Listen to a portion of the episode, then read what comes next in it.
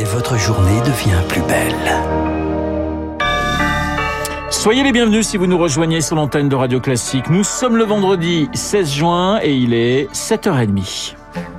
La matinale de Radio Classique avec Renaud Blanc. Et le journal avec Charles Bonner. Bonjour Charles. Bonjour Renaud, bonjour à tous. À la une ce matin, un quota de touristes. 4700 personnes par jour, pas plus. Décision du maire de l'île de Bréa, à 3 km carrés en Bretagne. Interdire de les traverser pour mieux accueillir les touristes.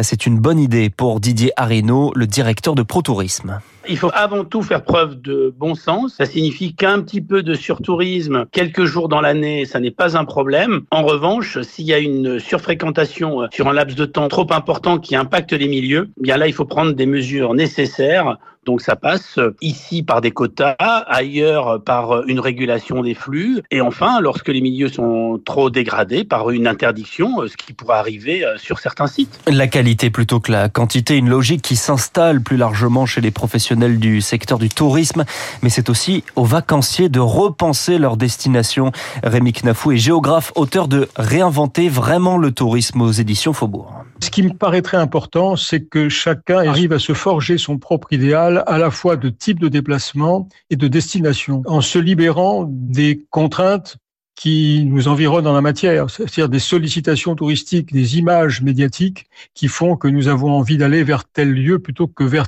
tel autre lieu. On peut aller vers des lieux moins connus, on peut aller vers des lieux plus proches. Il y a tout un tas de possibilités dont d'ailleurs bénéficient aujourd'hui toute une série de régions de moyenne montagne en particulier qui ont bénéficié euh, d'un engouement récent. On peut espérer qu'il soit relativement durable. Un dossier préparé par Lucie Dupressoir. C'est un projet vieux de 30 ans contesté par les militants écologistes.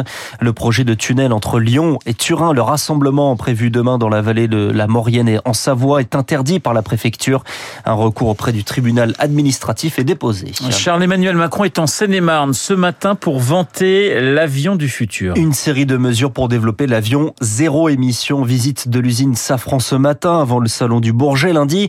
300 millions d'euros pour la filière sont prévus pour des avions verts qui remplacent le kérosène par des biocarburants. Un beau projet, mais encore lointain, tempère Marc Ivaldi, économiste spécialiste du secteur aérien. Il y a la piste des e-fuels venant de produits végétaux. Le gros avantage, c'est que euh, on n'a pas besoin de changer vraiment les avions. C'est une petite adaptation des moteurs. Le problème, c'est que ça coûte très très cher. On en produit très très peu. Et en fait, ça peut avoir des conséquences pour en produire beaucoup. Ça veut dire qu'il faudrait utiliser beaucoup de terres agricoles. Alors l'autre solution, c'est d'embarquer de l'hydrogène pour des piles à combustible qui feraient de l'électricité. Le problème, c'est le poids des batteries c'est vraiment pas pour demain. Marc jouant par Eric Cuoche. La mobilité verte, ce sont aussi les voitures électriques. Le chef de l'État reçoit la mi-journée Elon Musk, le patron de Tesla, de passage à Paris pour le salon Vivatech. Emmanuel Macron veut le convaincre d'ouvrir une usine en France. Le chef de l'État qui recevra ensuite Mohamed Ben Salman, prince héritier d'Arabie Saoudite. Vous écoutez Radio Classique, il est 7h33. Charles, faire du service national universel, un voyage de classe. Le SNU, ses stages de cohésion seront intégrés en classe de seconde à partir de mars 2024. Des élèves envoyés dans d'autres départements. Alors, ce sera sur la base du volontariat, mais sur la période scolaire. Jean-Rémy Girard est le président du SNALC, syndicat enseignant. Le SNU, tant que c'est hors temps scolaire, c'est le problème des volontaires. À partir du moment où c'est sur temps scolaire, c'est que ça vient remplacer des semaines de cours. Deux semaines de cours, hein, c'est pas loin d'une dizaine d'heures de français. C'est euh, à peu près autant de maths. Euh, D'autant que les élèves perdent déjà des heures de cours avec l'actuelle organisation du bac, hein, puisque euh, quand les terminales passent les épreuves et que professeurs corrigent les copies, les élèves de seconde n'ont pas cours non plus sur ces moments-là. Vers le dénouement, selon le Parisien aujourd'hui en France, il a fini par avouer. Michel Pial a reconnu le meurtre de son épouse, Karine Esquivillon, disparue fin mars en Vendée. Son corps retrouvé dans un bois cette nuit. Michel Pial, toujours en garde à vue, est attendu ce matin au palais de justice de la Roche-sur-Yon en vue d'une éventuelle mise en examen. À l'étranger, après le naufrage d'un bateau de migrants, neuf arrestations. Tous sont de nationalité égyptienne. Ils sont soupçonnés d'être des passeurs. L'un est le capitaine du navire qui a coulé dans la nuit de mardi à mercredi. 78 migrants sont morts, mais le bilan pourrait s'alourdir. 750 personnes sont semblait se trouver à bord. L'extrême droite fait son entrée au gouvernement en Finlande, arrivé deuxième des législatives. L'extrême droite va gouverner avec le nouveau premier ministre conservateur Petteri Orpo. Et puis l'impression que les choses ne changent pas. Un an et demi que le livre Les Fossoyeurs est sorti, cette enquête sur les maltraitances dans les EHPAD, dont c'était la journée mondiale hier. L'occasion pour le cercle des proches aidants en EHPAD de se rassembler devant le ministère de la Santé. Peu de monde présent, mais une colère qui ne retombe pas. Charles Ducrot. Elena est venue spécialement de Bourgogne pour faire entendre sa colère. Selon elle, sa mère est maltraitée depuis de trop longs mois dans l'EHPAD qui l'accueille. Par exemple, on donne à manger à maman en 13 minutes. Pour une femme qui a Alzheimer, qui n'a plus ses dents, je peux vous assurer que les yeux étaient gonflés à force de manger très rapidement. Une douche tous les 43 ou 46 jours, c'est cruel. Une cruauté qu'a découvert Marielle au moment de la crise sanitaire lorsque son père tombe malade du Covid. On me dit qu'il est en train de mourir. Il est amené aux urgences à l'hôpital et le médecin m'appelle le soir et me dit alors oui c'est un contexte Covid, mais en fait le Covid ça fait plus de 15 jours qu'il a, c'est pas le Covid le problème.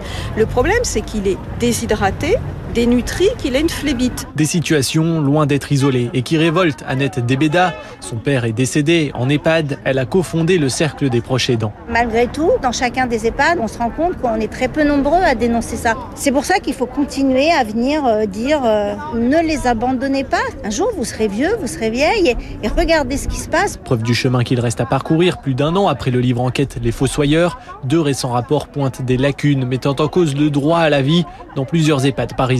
Du sport pour terminer, l'avenir de Kylian Mbappé intéresse un peu plus que le match France-Gibraltar ce soir. Bah, c'est vrai qu'il n'y aura pas beaucoup de suspense quand même, enfin, on peut l'espérer. Oh, ne soyez pas trop sûr de vous, on ne sait jamais. On ne sait jamais. Le capitaine des Bleus en conférence de presse hier, il était interrogé sur sa décision de ne pas activer l'année supplémentaire de son contrat au Paris Saint-Germain à partir de 2024 et sur cette phrase d'Emmanuel Macron qui veut le pousser pour qu'il reste en France. Quelle influence peuvent avoir les propos d'un président de la République sur la carrière du capitaine de l'équipe de France? Sur ma carrière, aujourd'hui, euh, en juin 2023, aucune.